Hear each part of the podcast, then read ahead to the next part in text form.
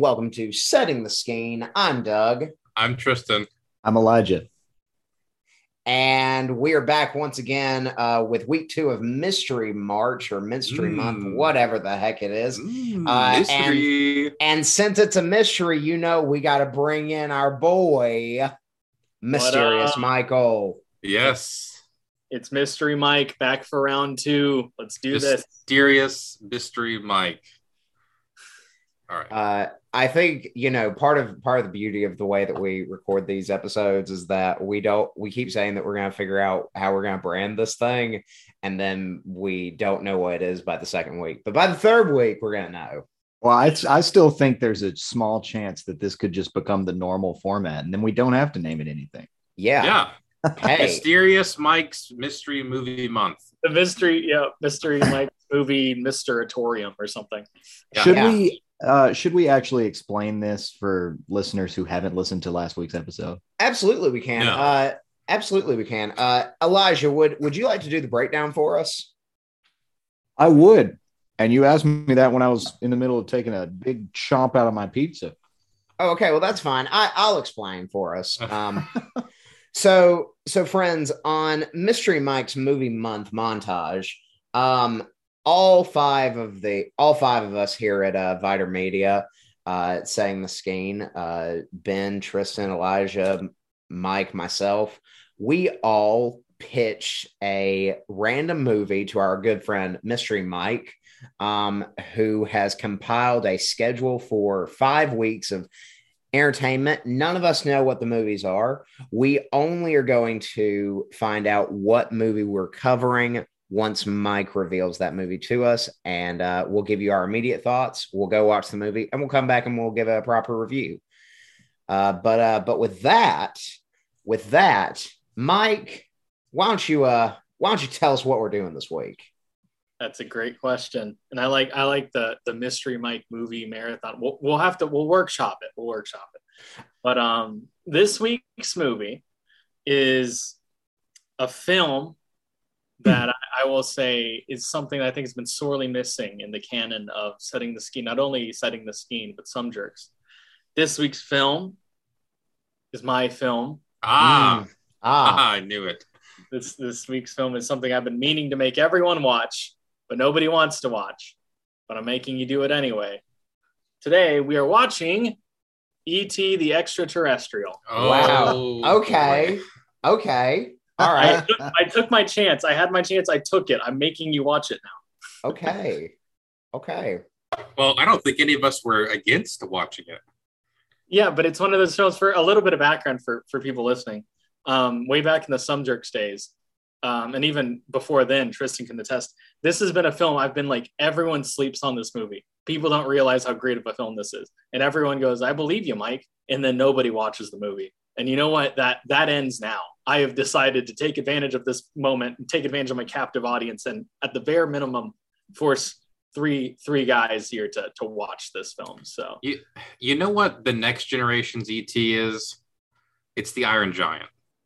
And I love the Iron Giant. I think that's fair. I say Um, that having never seen ET, but you've but never uh, seen it. I've never seen it, which is really funny because it's one of my mom's favorite movies. Like it's in her top three. I've seen it, and I feel like this is a movie everybody knows and people do talk about. I have seen it, but I don't really remember it super well because I saw it when I was like eight. I don't know. I was a kid. Yeah, Yeah. So I, am excited. I didn't know, Doug. I didn't know that you hadn't seen it. I'm excited for everyone who experienced it in their childhood to to get the chance to revisit it. And it, it's serendipitous that Ben unfortunately can't join us today because uh, the copy I have doesn't have subtitles. So very nice. All right. Well, uh, well, with that, um, I think we're gonna go watch a movie, and we'll be back in just a few. Okay. see you in a bit. Bye. Bye, friends.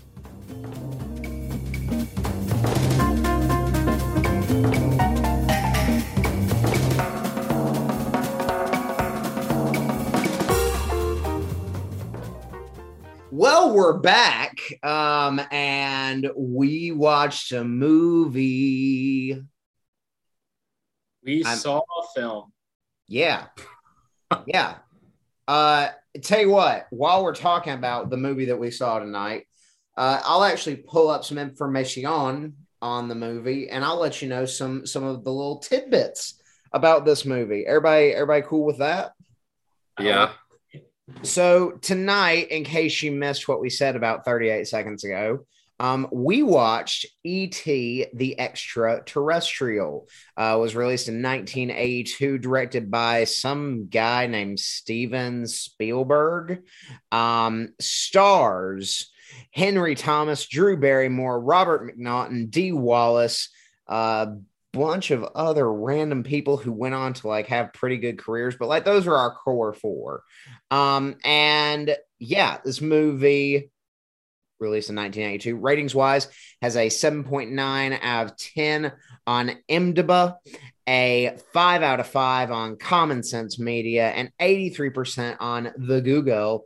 And folks, this may just be our highest rated movie from Rotten Tomatoes because this movie has a 99% on Rotten Tomatoes. This movie won not one, not two, not three, not five, but four Oscars uh, the year that it came out. Won Oscars for best sound, best effects or visual effects, best effects and sound editing, and best music with the original score, and was nominated for best picture, best director, best writing, best cinematography, and best film editing. And lastly, money wise, this movie, this is the coolest thing about this movie that I've found so far. This movie was made on a budget of $10.5 million and grossed $792 million. I Wow. think it was a success. It was the highest grossing movie of all time, I believe, until Jurassic Park. Don't quote me. Another Steven Spielberg movie. Yeah, he he absolutely dominated for years. And if you adjust for inflation, this is still, I think, top ten or top five. It's highest- in there. It's in there. I've looked because I I looked up the top 10 a while back. Um yeah. I, I would like to say something. Yes. Um, this isn't the first movie that we've done that has got a 99. There's a more recent film that got a 99 on Rotten Tomatoes that we did. Can anyone guess what that movie is? it's not the Florida Project, is it? No. It's Um, one I like. Was it Oh, on setting? There it was Be on setting the scheme. We did it. Yeah, it's not, yeah, it was um it was Lady Bird. Oh, Lady Oh yeah. Yeah. I wasn't on that episode. Do like the movie though. Big fan of the movie. Two very- Um, also, hold up, because this is not on our list, but I want to just take a minute to talk about Steven freaking Spielberg. Uh, the man who not only conquered the 80s, but like the man who honestly, if he tries, knocks every movie out of the park. Steven Spielberg is 75 years old, and I'm going to plug this movie because it kind of bombed at the box office. He recently did the musical adaptation of West Side Story. It is phenomenal. I've taken multiple people to see it. Everyone goes in saying, Why did they make this? And everyone leaves saying that was incredible. It is an amazing movie. Spielberg at 75 can destroy almost any living director. He is a he is in a league of his own. This guy did Jaws, E.T., Schindler's List, Indiana Jones, Jurassic Park, Saving Private Ryan. The list goes on and on and on. Honestly, he is probably my favorite director ever. So And not only is he a prolific filmmaker uh, as a director, but also his production company, Amblin Entertainment, uh, largely, I think, created because of the success of this movie, um, uh, also gave us such classics as Back to the Future, um, Back to the Future. Okay, I'll be real with you. Back to the Future is probably like the only like really big one the Amblin Entertainment uh, uh, made. Su- Super 8. Uh, Super worked- Eight, Super. Eight. they worked a little bit on Transformers. They worked a little bit on the BFG, um, anything Spielberg related. Yeah, But they had a very successful thing. I believe Steven Spielberg is the most. You can quote. You can check me on this. I believe he is the most financially successful director of all time. And the film E.T. is actually the big break of Kathleen Kennedy, who is famous for currently being the president of Lucasfilm. This was her big break, and she produced this film. Oh, also, Amblin Entertainment, a movie that Mike and I were talking about before we started recording, um, gave us Gremlins, one of the greatest Christmas movies of all time. Um, yeah. Shout out to Steven Spielberg. Dude, you're awesome. What a guy. Steven, Steve, if I if I can call you Steve, I know you listen to the podcast. Look, just just thank you so much for for your work and what you do. Uh, but for right now, fellas, what are our experiences with this movie? I already said I've never seen this movie before.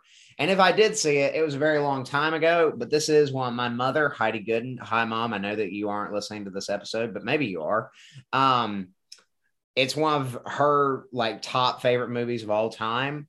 Arguably her like second favorite movie because her first favorite movie is Star Wars Episode Six. Uh, I don't know why, but it is. I do know why, but yeah, yeah. So this is the first time I ever watched this movie, fellas. Why don't you uh, tell us about uh, your experiences with this movie? I actually didn't see this movie until I was like 18. So I did not grow up with it. I grew up aware of it, but I didn't watch it until I was mostly grown. yeah, I um I I don't honestly I have no idea when I saw this movie. I don't remember really any of it except for I remember the part where they're in the tube going from the house to the car. Like that's all I remembered from this movie. Um for some reason. and uh I don't know. I I know growing up with Mike, he loves this movie and would talk about it. And I was like, cool. I'm glad you like it. I, I didn't think that much of it, but then again, I hadn't seen it in a long time. So now I've actually sat down to watch it. The year was 2002. I am with my mother. I am in a red Jeep driving across Interstate I 75 in McDonough, Georgia on Jonesboro Road, heading to the Fayetteville Dollar Theater. And my mom tells me we're going to see the 20th anniversary re release of E.T. the Extraterrestrial. I am six years old. I see the movie. It scares the pants off me because of the alien. I spend 10 years scared of it. I rewatched the movie at 16 and I sob incredibly hard. And ever since then, it has been one of my favorite films that has ever been made. I have a very that is the cliff notes. I have a very long, very complex history with with ET. I I think the score is incredible.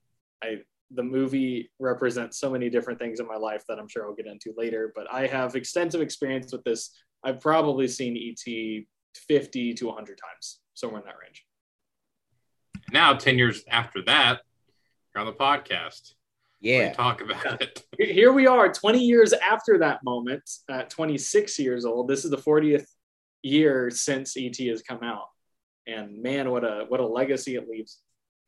Um, Mike, I also want to uh, just say I did fact check it, and though he is not the richest director uh, working today, um, Steven Spielberg is in fact the most financially successful director uh, currently, with his films grossing uh, somewhere north of ten point five billion dollars.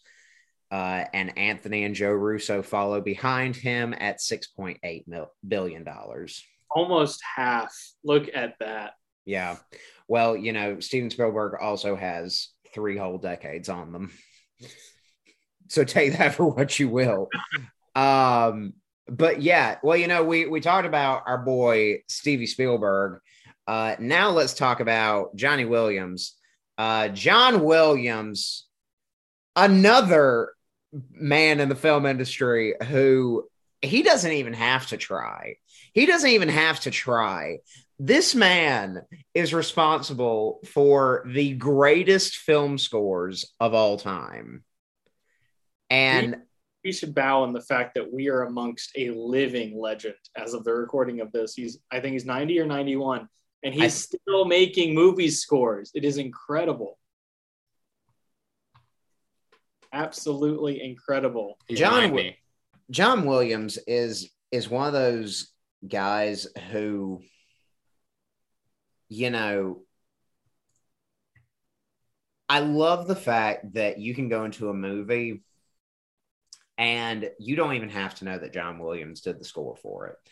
You don't even have to know because the moment his name shows up in the credits, uh, either the opening credits or the closing credits, it makes your enjoyment of the movie that much better because you know that you know that what you just listened to uh, behind behind all of the great dialogue and set pieces and scenery that you just watched you got to hear some of the most gorgeous music you will ever hear accompany a film.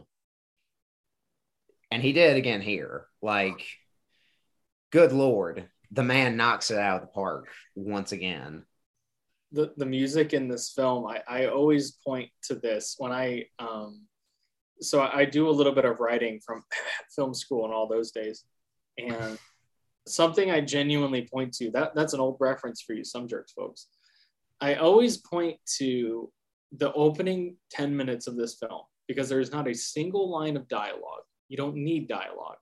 Silently, you understand everything you need to know about the plot of this movie where it's going, the characters, the tone, the setting. You get all of it with nothing but visuals and score.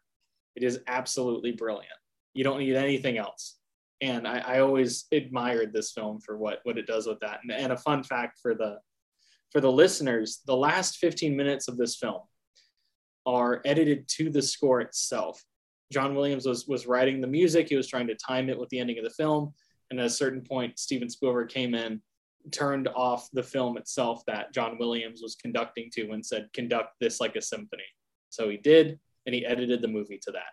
And I think the ending of this movie, um, I could tell you from from our viewing party, it is such an impactful, incredible ending, and it also does not need dialogue.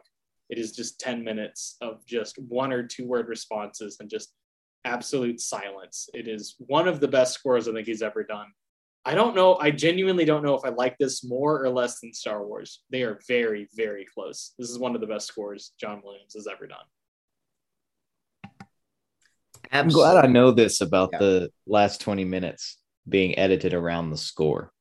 That's a cool fun fact. And I'd be interested to know if other movies kind of took a similar approach with like, let's just let the music be exactly what it needs to be.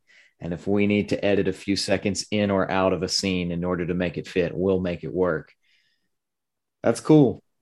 Edgar Wright, I think, is a pretty decent example of somebody who tries to do that. Um, granted, he doesn't necessarily do it with score; he does it with just regular songs. But I think he's someone who really tries to to make the editing of his movies match the beats of his music. Um, but yeah, uh, John Williams pour one out for John Williams. Still alive, but you know, pour one out for him. Why not? Pour, pour one out now, pour one out next year, pour one out whenever he passes, and keep pouring one out because Hey. I, I promise you that is the thing. We'll be Never 50 drink again. well, we will be 50 and say, man, we were alive and we got fresh John Williams scores for a long time when we were alive. That is an Yeah. incredible thing. Yeah. Oh man. Well, you know, this movie, it when you write on paper, it's so simple. And it's a movie that when you think about how this is a movie that a lot of people didn't think was going to do well. They did not think it was going to be a success. They thought it was going to bomb, flop, whatever you want to put in that just verb uh, placement right there. Um, because it's so simple, you know, a boy finds an alien and tries to protect him and send him home. That's it. That's the whole plot of the movie in a nutshell. But Steven Spielberg and the writer of this movie, who give me like two seconds, I'll find out what what her I believe name is. Uh, Melissa Mathison. Can- Yeah, I think you're right. I think it's Melissa Mathison.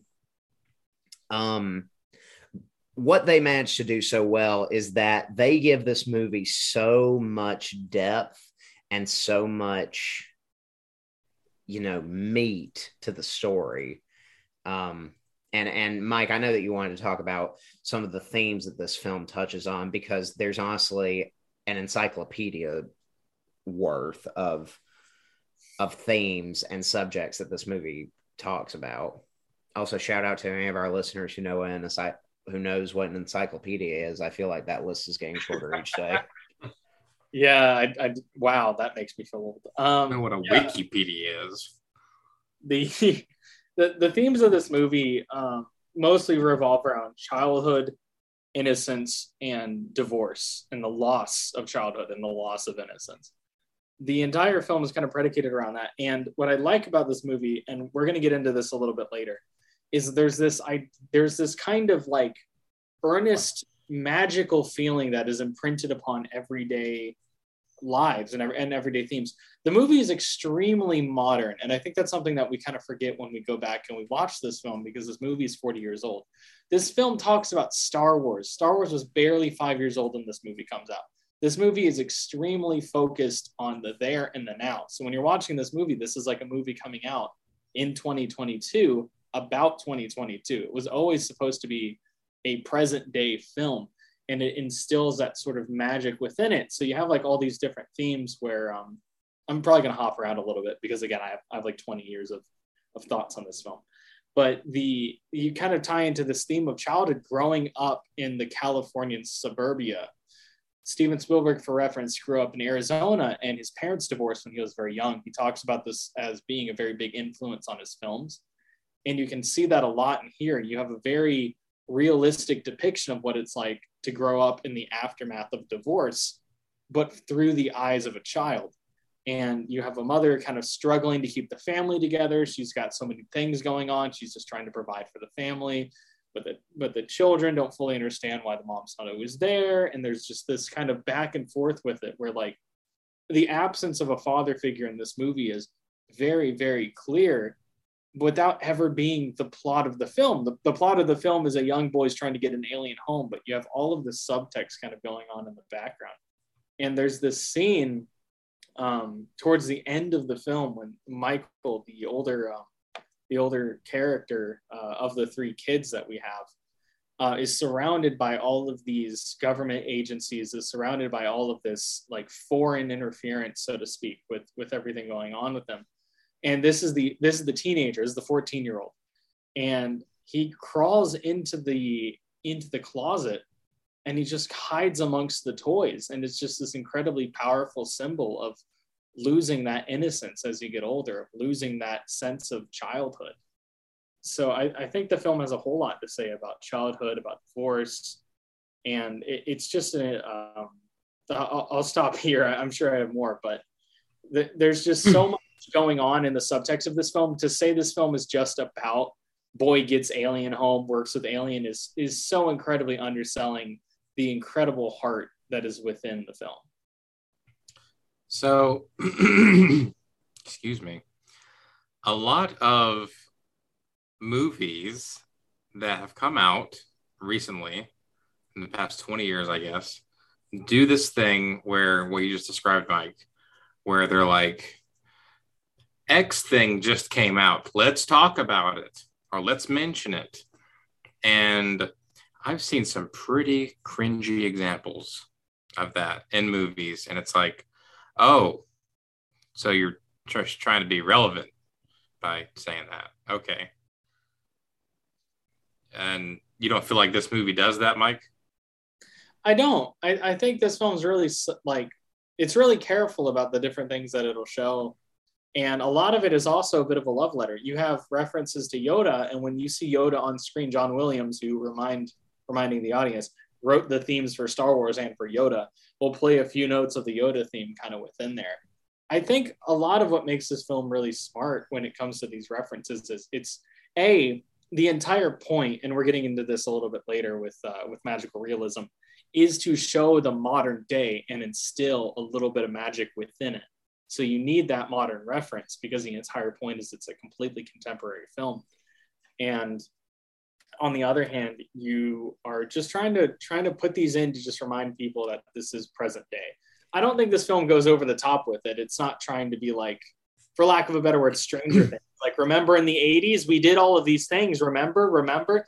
This film is just showing these hmm. things because they're part of everyday life, and it's not trying to be over the top with it. We don't zoom into a Star Wars character and stop the film to focus on it.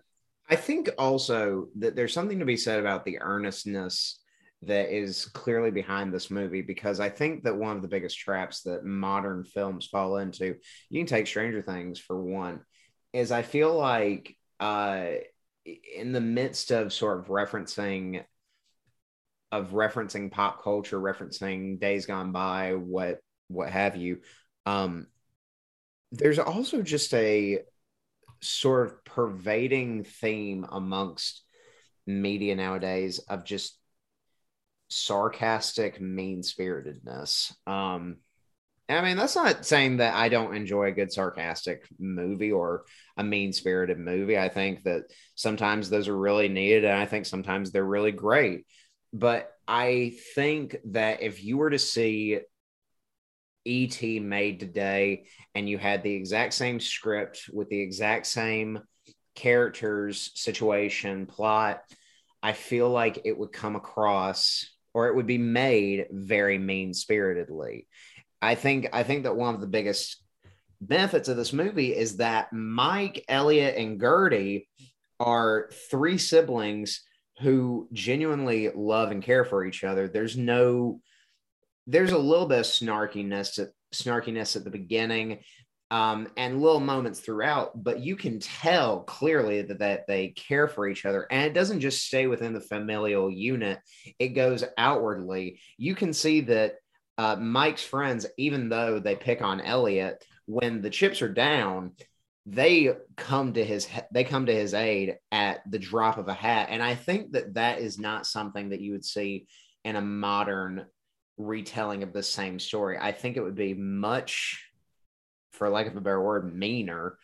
And I feel like if that were the case, you would lose a lot of the heart that makes this movie so endearing. I'm, I'm glad you mentioned that because honestly, at the top of my notes, I, I could show you all. It's a visual medium. I can't show the audience. I have earnest. Earnest is the very first word on my notes because that's what this film is. It's so unashamedly sincere and honest, and you could say schmaltzy if you want. But this movie wears its heart on its sleeve, and it's not trying to be anything other than completely honest about its intentions. And it's just showing, like you said, like this sibling relationship that, yeah, they're siblings, they fight, they kind of make jokes about it, but they love each other, and this family loves each other, and they're trying to make it work, even though they've clearly gone through hell a little bit when it comes to this divorce that's happened they're fighting for each other and they care about each other. And i think this film is something i love about this film is it's so gosh darn honest and just kind. And i think it's something that you see completely lacking in like you said in modern retellings where we have to undercut everything. We can't be sincere. We can't like really get into something. Like like you have moments in here that can kind of feel uncomfortable for an audience. You have towards the end when when Elliot's talking to ET, he just honestly tearfully declares that he loves him. And I know if we had a modern movie, they would put some weird slide whistle in there. We'd have to undercut it. Too sincere, can't be too honest now. We gotta we gotta cut back on that. We gotta have jokes. And that that's one of the things I love about this film is it's just so incredibly unapologetically sincere. That's a really good point, Mike. Yeah, I feel that. You know, it occurred to me watching this uh, more recent movie, a movie from the 2000s that I really like that probably wouldn't have existed without the precedent of E.T. Um, and maybe this seems obvious to you, but it just occurred to me during the movie because it's the second time I've watched this. Uh, Lilo and Stitch, love that movie, and it's got a lot of the same threads. Not just because there's an alien in it, but because of the theme of the broken family kind of in the background, and with this foreign thing coming to kind of help unite the family in a weird way. Um, Lilo and Stitch does some of the some pretty similar things to uh, ET, and I don't know, maybe Lilo and Stitch has more snark in it as a more well recent movie, but it's I think that's also a movie that has a lot of heart in it, just like ET did. Well, you know what's crazy is that actually my mom and I were talking about this uh, earlier today. This is just a real serendipitous moment, moment, folks. Um, because we were talking about the fact that you know you aren't going to have a lot of kids who know what what older movies are. And I mean, that's just a fact of life. You know, kids are going to know what current movies are, and that's fine. That's there's there's nothing wrong with that. But it becomes a problem when movies like Lilo and Stitch or ET won't have this problem, but something like ET sort of falls by the wayside because it's not current. It's not written in the same style. And I think you're right, Elijah. You know, Lilo and Stitch does have little bits of snark, but there's also that same earnestness and that same heart that's behind Lilo and Stitch. And I feel like because going off of what Mike said, you know, in current film, we have to undercut everything. We have to every every heartfelt moment, every sincere moment is met with a nod and a wink to the audience. It's almost like we're telling kids, you know, while you're young, we don't want to get too sincere. We don't want to get too heartfelt. Once you get older, you can find movies like that.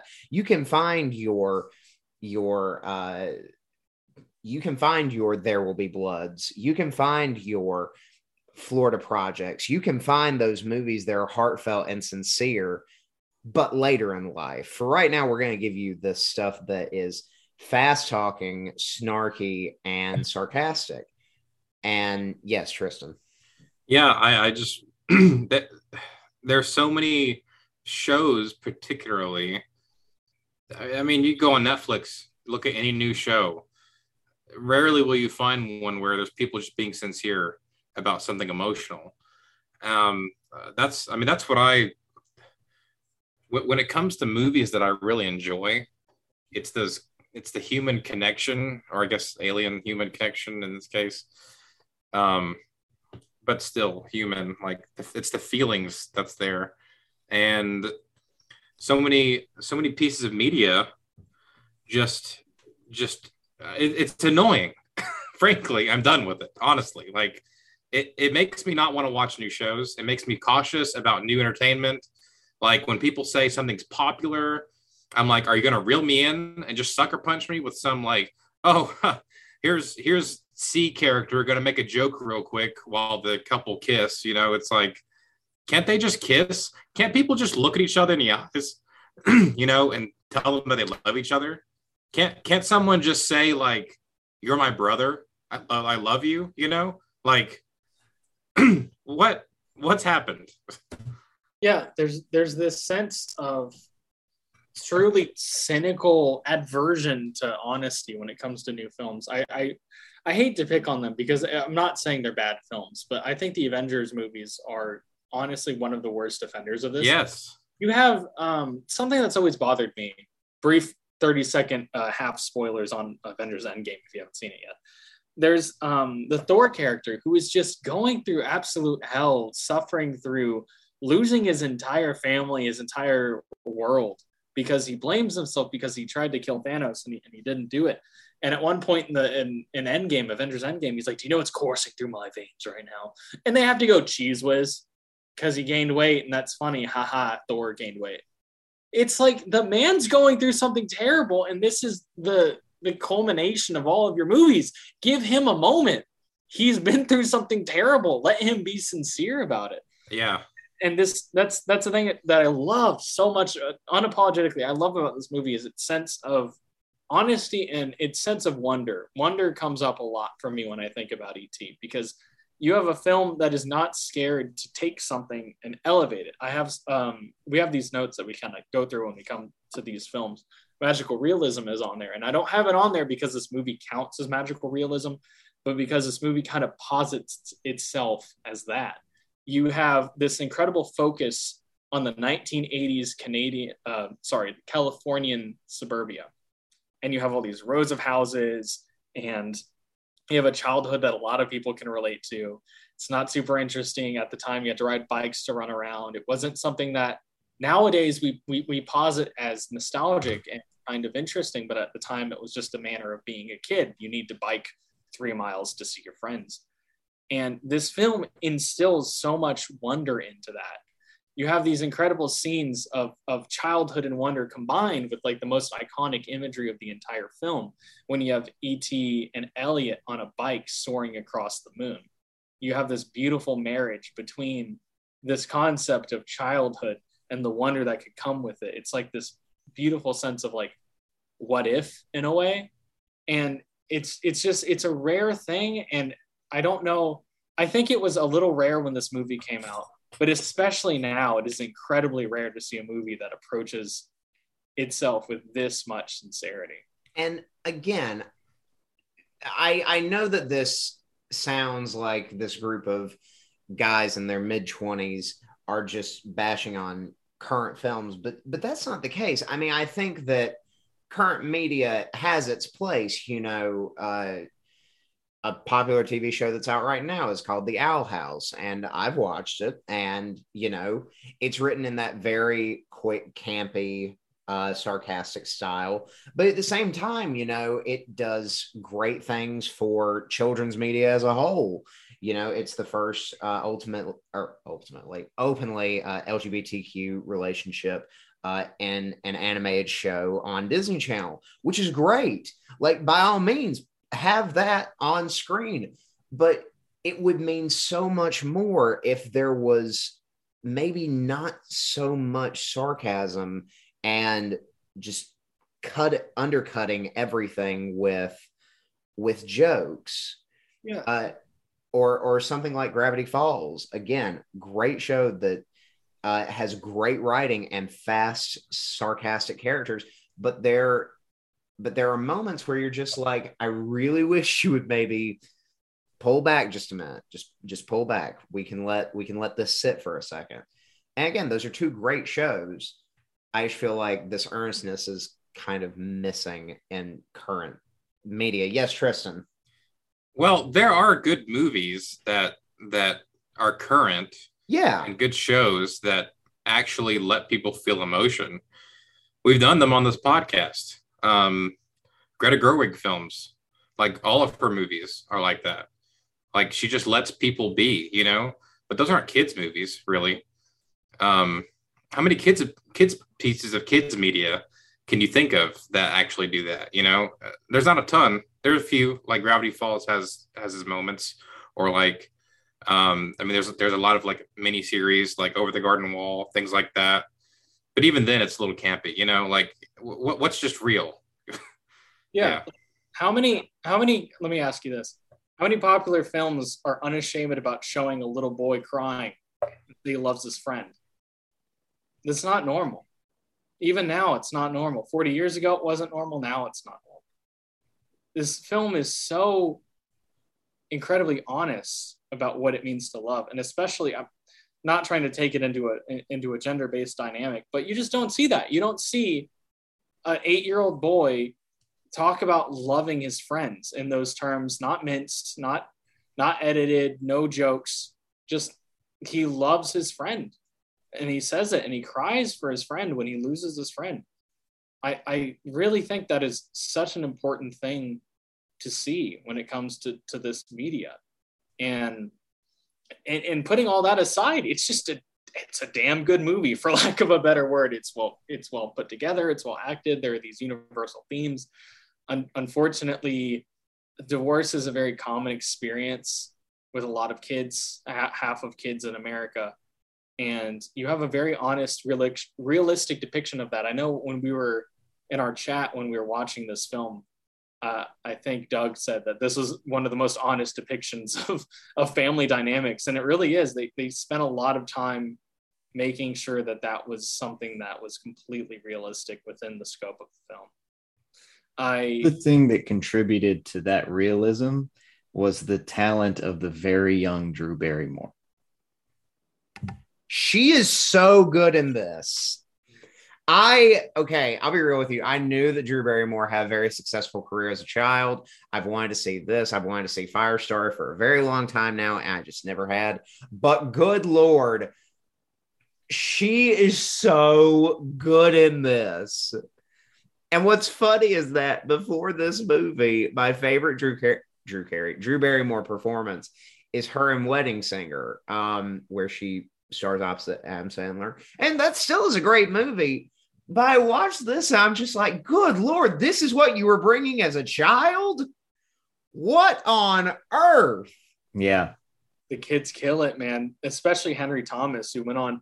I, I love the story of Henry Thomas. Henry Thomas played Elliot, the main the main character in this film, unapologetically. And Henry Thomas went off. He became a dentist. He just chilled.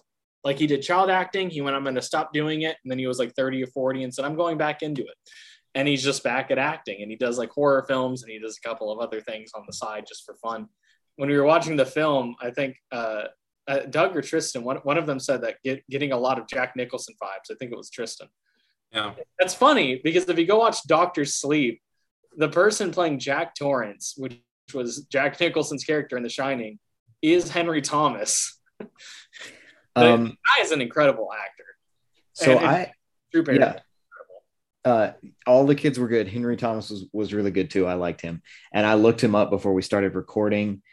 And because I still haven't seen Dr. Sleep or whatever, but uh, I recognized his face and I was like, what do I know him from? I started looking through it. He's in The Mentalist, which is one of my favorite shows.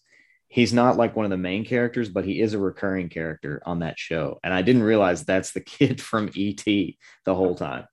he's he's incredible. There's a scene that gets me every time. I, there's a lot of moments in this movie that I find emotionally potent, and and one of them is just when when ET dies towards the end of the film.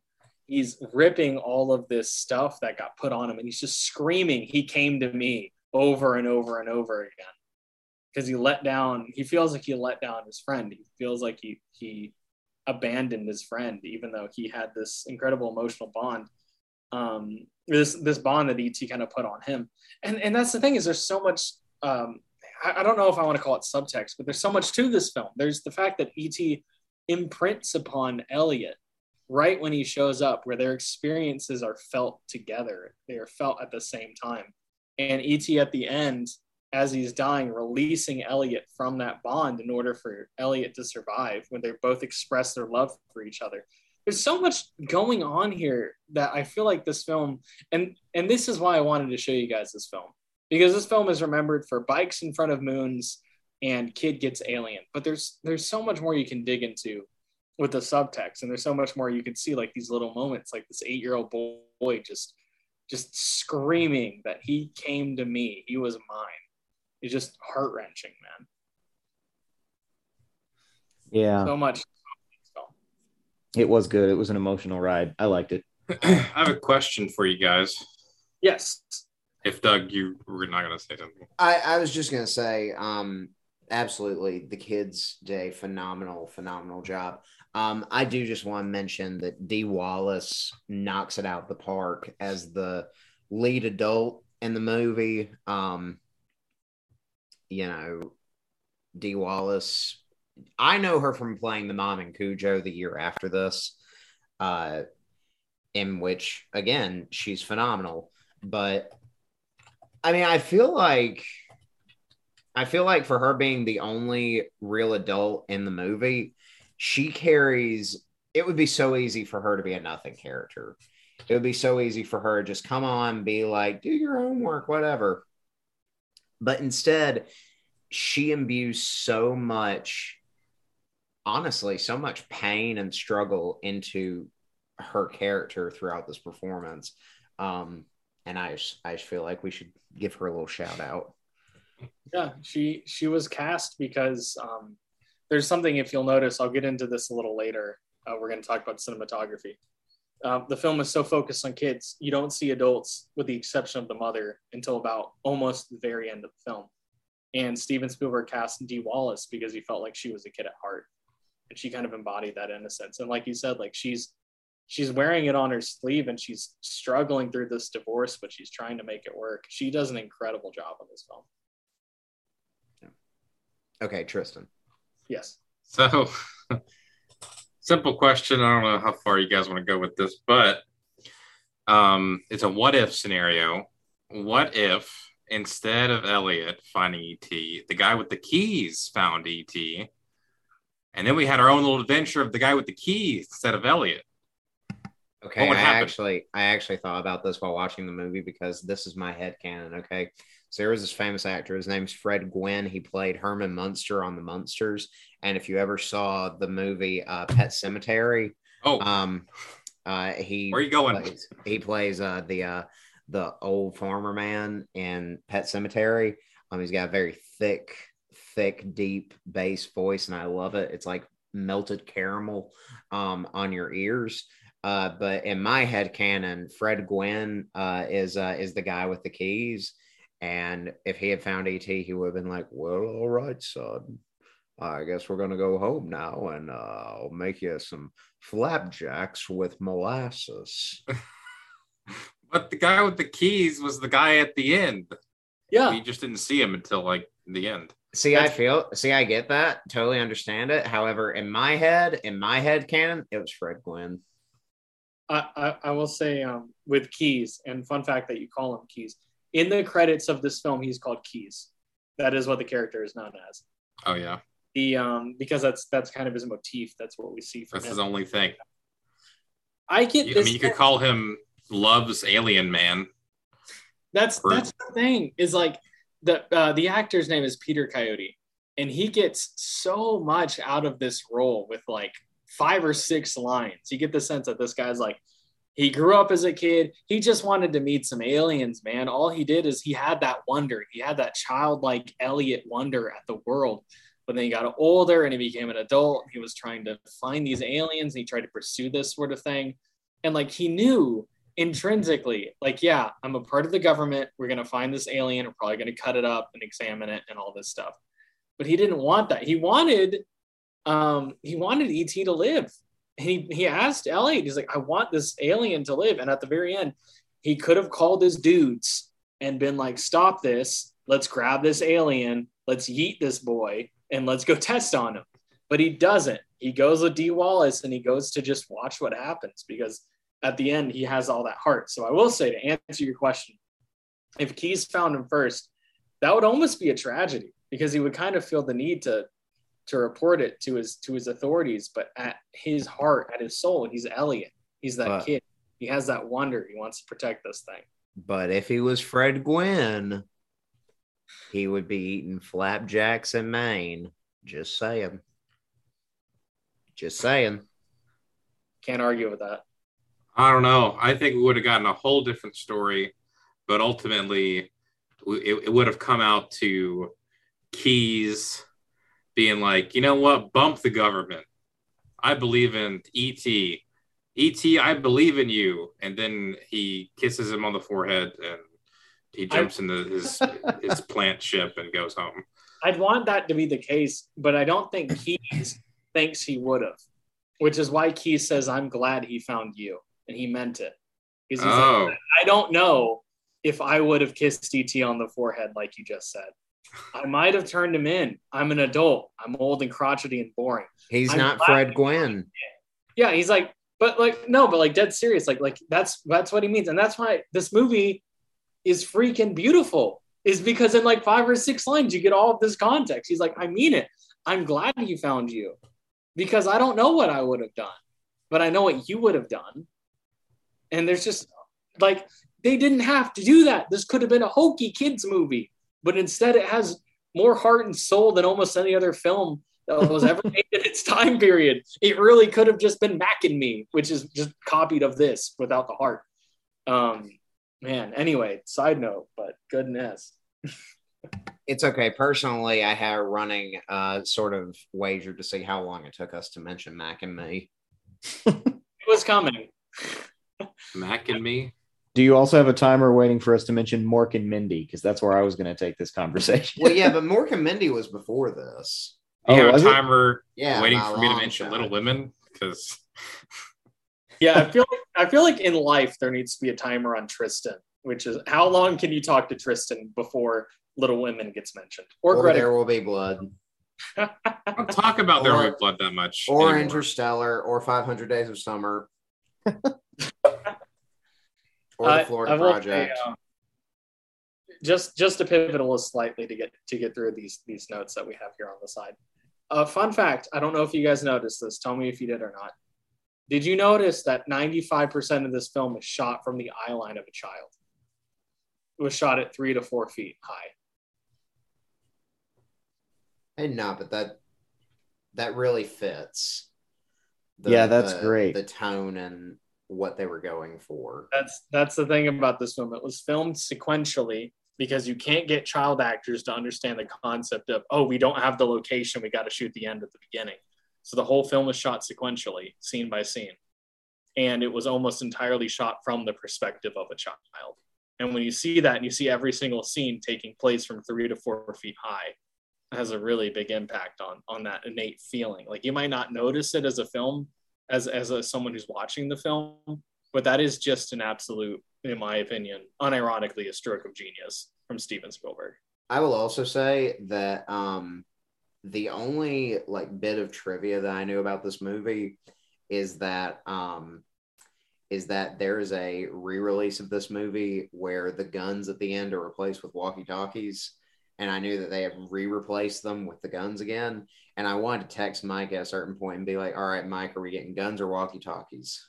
Of course you're getting of course you're getting guns. I would not give you walkie-talkie. And Steven Spielberg wouldn't either. Uh, side side note on all of this. I'm I'm sorry, I'm trying to keep it short. Steven Spielberg, along with George Lucas, they're best friends in real life.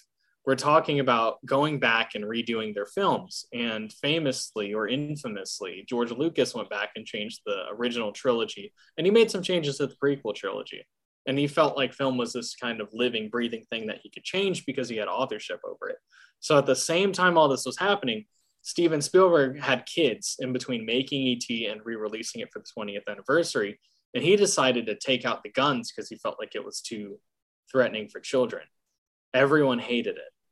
And he also did this thing where he CG'd over ET's face in order to give him more of a visual um, flexibility as opposed to the animatronics that they used on the film. Everyone hated that too because it's 2002 CGI and it doesn't look good. So after five or six years, Steven Spielberg said, I was wrong. The 20th anniversary, it's gone, deleted. You can't find it anymore. Only the original. And that that takes some that takes some honesty of saying, I messed up. I was wrong. Here's the original back. I'm sorry I did that. He also turned down making a sequel for that very same reason. That he felt like it would rob the film of its innocence. Right on. It would have. You Yeah. know the one thing I don't like about this movie, Yep. and I think Tristan's going to agree with me. The scene with the spacemen from the government invading their house. Yeah, I don't really know why that what that's not practical. I mean, why do it? Like Well, I mean, you're not on the moon, like you don't have to like br- breathe in your suit. I mean, totally get where you're coming from, but also I think that an extraterrestrial landing in the suburbs of Southern California uh, in 1982 and uh, flying over houses with a small eight year old boy, I feel like that's also impractical. As far as I'm concerned, there's two reasons they did this. One is because it's scary with the masks and you can't see their faces in these spacesuits. Of course, it's scary. That's the that's the sole reason. I know.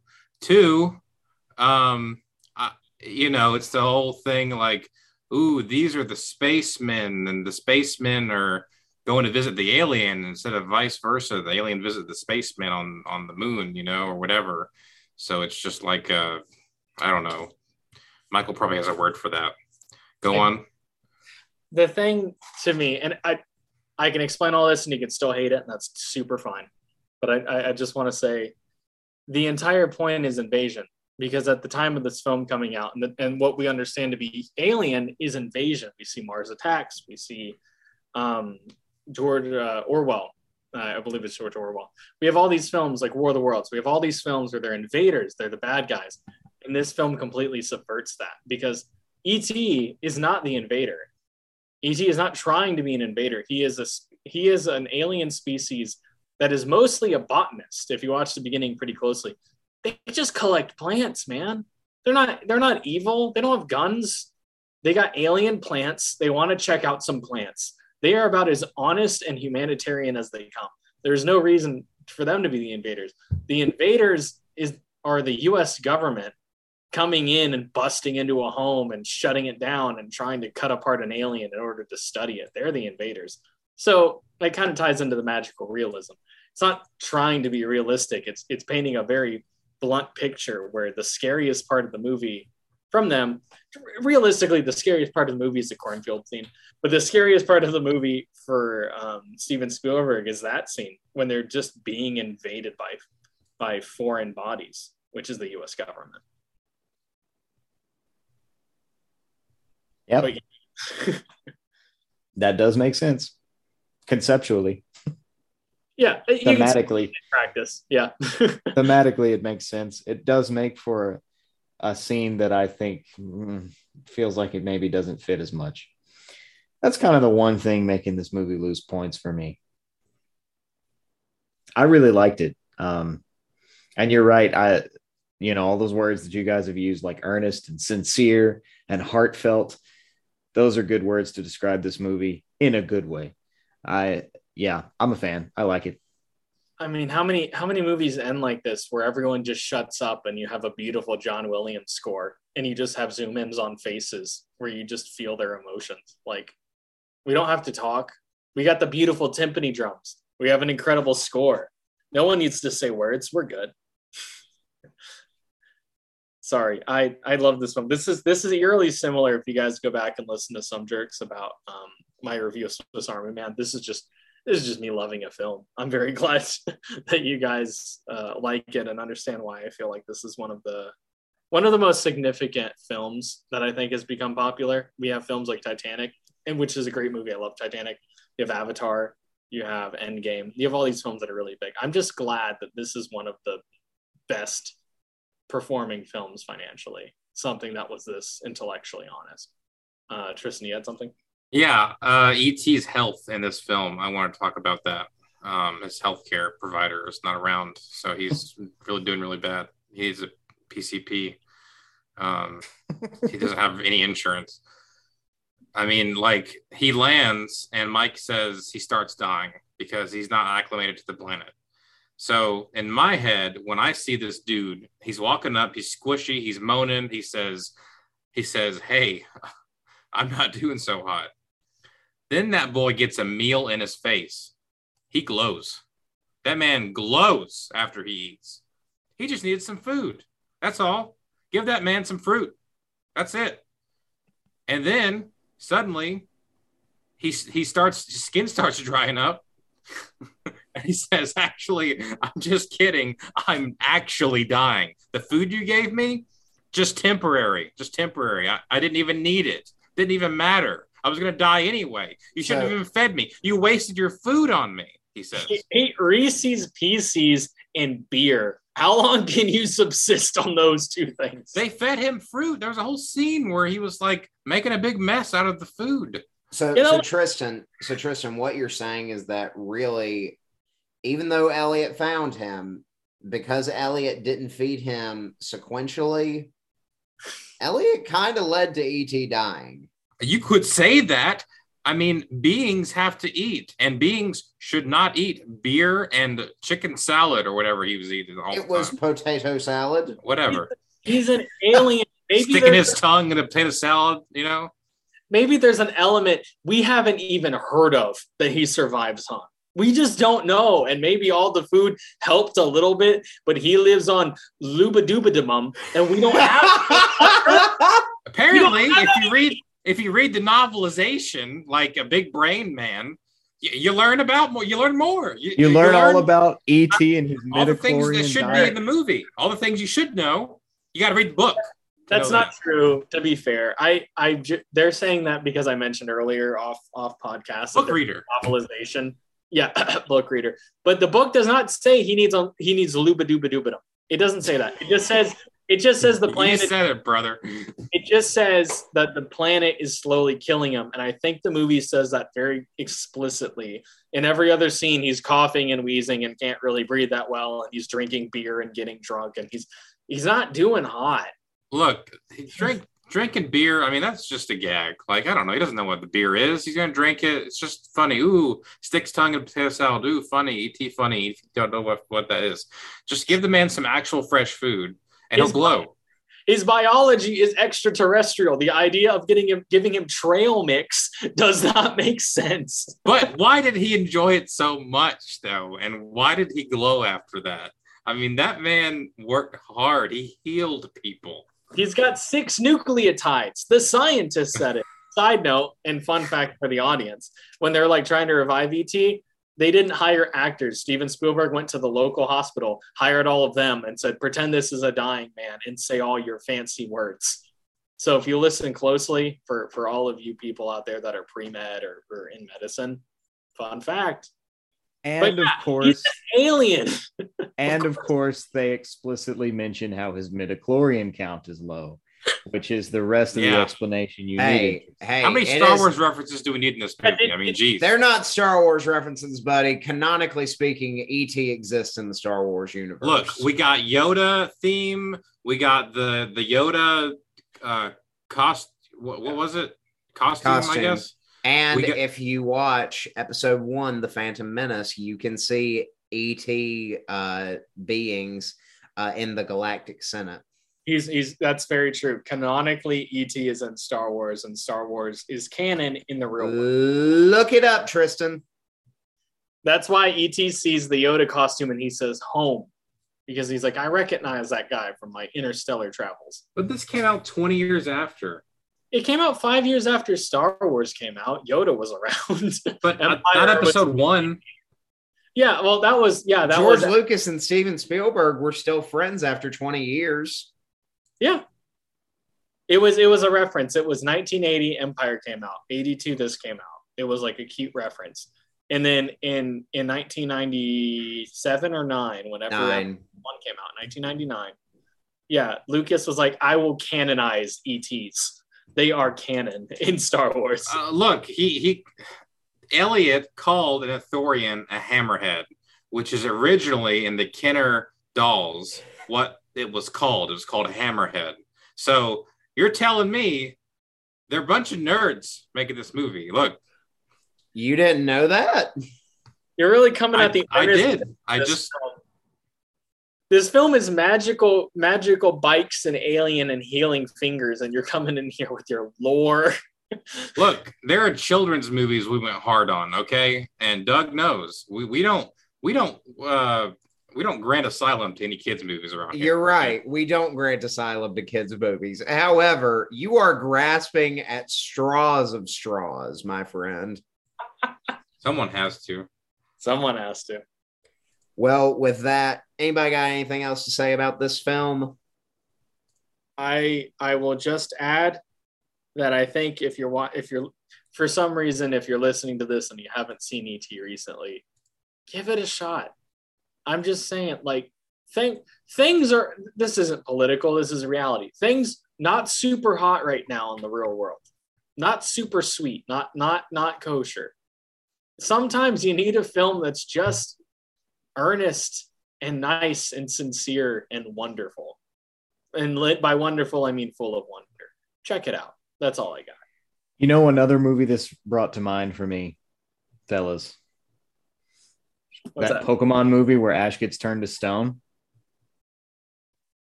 Yeah. That's what ET's death and sort of resurrection. I don't know what happened in that scene, but that's what it reminded me of.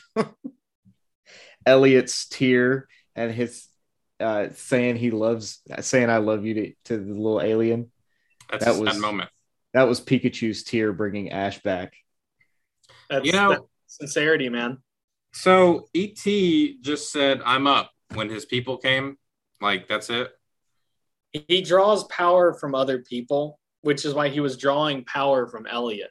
So the only reason he was alive towards the end of the film is because he was sucking the life force out of Elliot himself. So that's why, as an act of love, E.T. disconnected himself from Elliot in order for him to die so his friend could live. And so when his when his family, when the aliens were coming closer, he was able to draw from their life force in order to survive. Oh. Hmm. My, Michael's thought about this film for 20 years. He's Well, So- you know, I wish that was in the movie. Maybe I would know. It's in the movie. I didn't read a blog post. I came up with that myself. It's in the I, movie. I didn't know that. ET E is also a vampire, is what we're learning.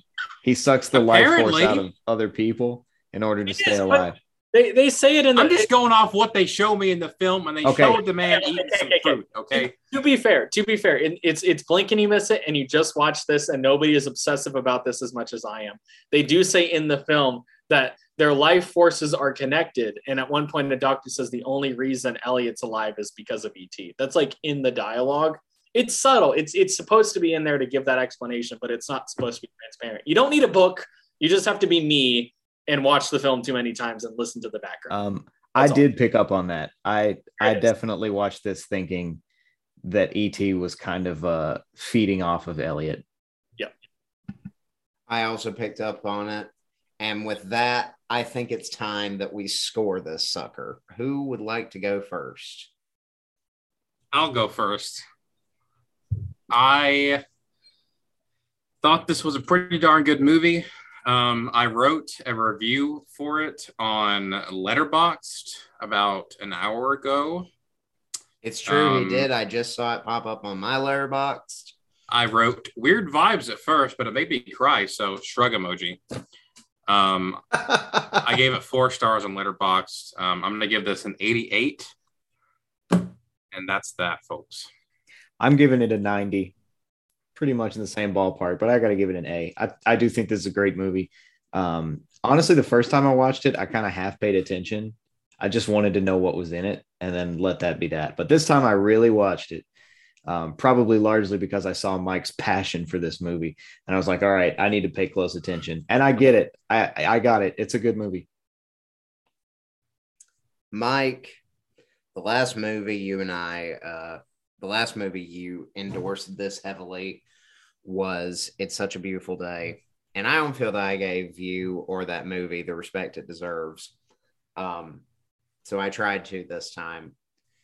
And I will just say that there are not many movies that I feel fall into this category, but similarly to uh, similarly to The Princess Bride, where I'll be honest with you, I don't know that this is going to be one of my favorite movies of all time. Uh, but it's something that I feel is necessary, and I feel like I will show my kids at some point. Um, and I feel like the quality of the film is simply undeniable. I'm gonna give this movie a 100. I believe it is perfect. Um, I cannot find a flaw with this movie. Wow, Dang. that's a that's a bold statement.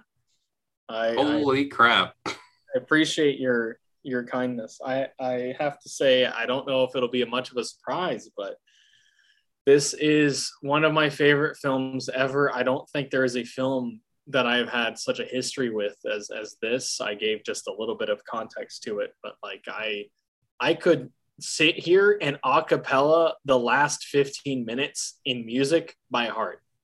I I think this film is incredibly important. I think Steven Spielberg's um, predisposition to making honest human stories, especially in popular media, not just, I love A24 films, but A24 films aren't culture, so to speak. E.T. and Jaws and Indiana Jones were culture in a way. And I think when it comes to Steven Spielberg bringing this story this this at, at the time incredibly modern beautiful story to the cinema and just goodness the score it's a hundred of course it's a hundred it's a beautiful film Well, folks, after plugging that into our patented scoreometer, that is going to give ET, the extraterrestrial, a score of a 94.5. Whoa. Now, I know this may be hard to believe, but I think that this little ET extraterrestrial movie I think it might go on to do some great things. I think I think it might be financially successful in some way. Guys, I I think that might be the highest. It's Average not. score. It's not. It's not. It's not. it's not. What is it? I don't know what it is, but I know that we have one movie that has an average score of a 96. That Oh. was um that was my original I wrote down what I wanted to give this and I wrote down a 96, but then I thought about it and I'm like, my top three, man, I gotta give them hundreds. They're beautiful. See, in my top three, there's one movie that I give a hundred, and it's not even my number one. Um, but no, I, I mean, I think that this is a flawless movie. Um, yeah. Well, that's two weeks of our mystery March Mike's montage. Um, whatever the heck we're calling this thing. Yeah. Um, and uh, yeah, I think we're two for two on just really fun weeks. I, Uh, I'm excited for the rest of this. I, I planned this out very specifically. So we'll see. I just want to say. I just want to say that I know what I pitched to Mike, um, and that's gonna be a fun week. I think I think they're all fun weeks from here on. It's gonna be a good time. Yeah. Well, uh, be sure to uh, keep up with all things Viter Media has going going on on Facebook and Instagram at Viter Media and Twitter. Do we have a Twitter? I feel like we have a Twitter. We have a Twitter. Yeah. Yeah, yeah, I thought we had a Twitter. Um, and be sure to uh to rate and review uh, our podcast wherever you get your podcast or whatever is your preferred podcatcher of choice. Um, yeah, uh, new episodes of Saying the Skein every single week. And for five weeks, you've got Mike's Mystery Montage March Madness. Um, I think I think in social media it's just gonna be Mystery Month, but the full title is still a work in progress. Yeah, yeah, yeah, yeah, yeah. Um, and uh, yeah, keep keep on coming back for new episodes of the Mystery Month, and for all us here at Ske- at saying the skein, I almost said some jerks who talk about movies. um, yeah, who cares if we haven't done that show in two years? Um, for all of us here at saying the skein, I'm Doug, I'm Tristan. I'm Elijah. And I'm Michael. and this has been saying the skein. Y'all have a great week.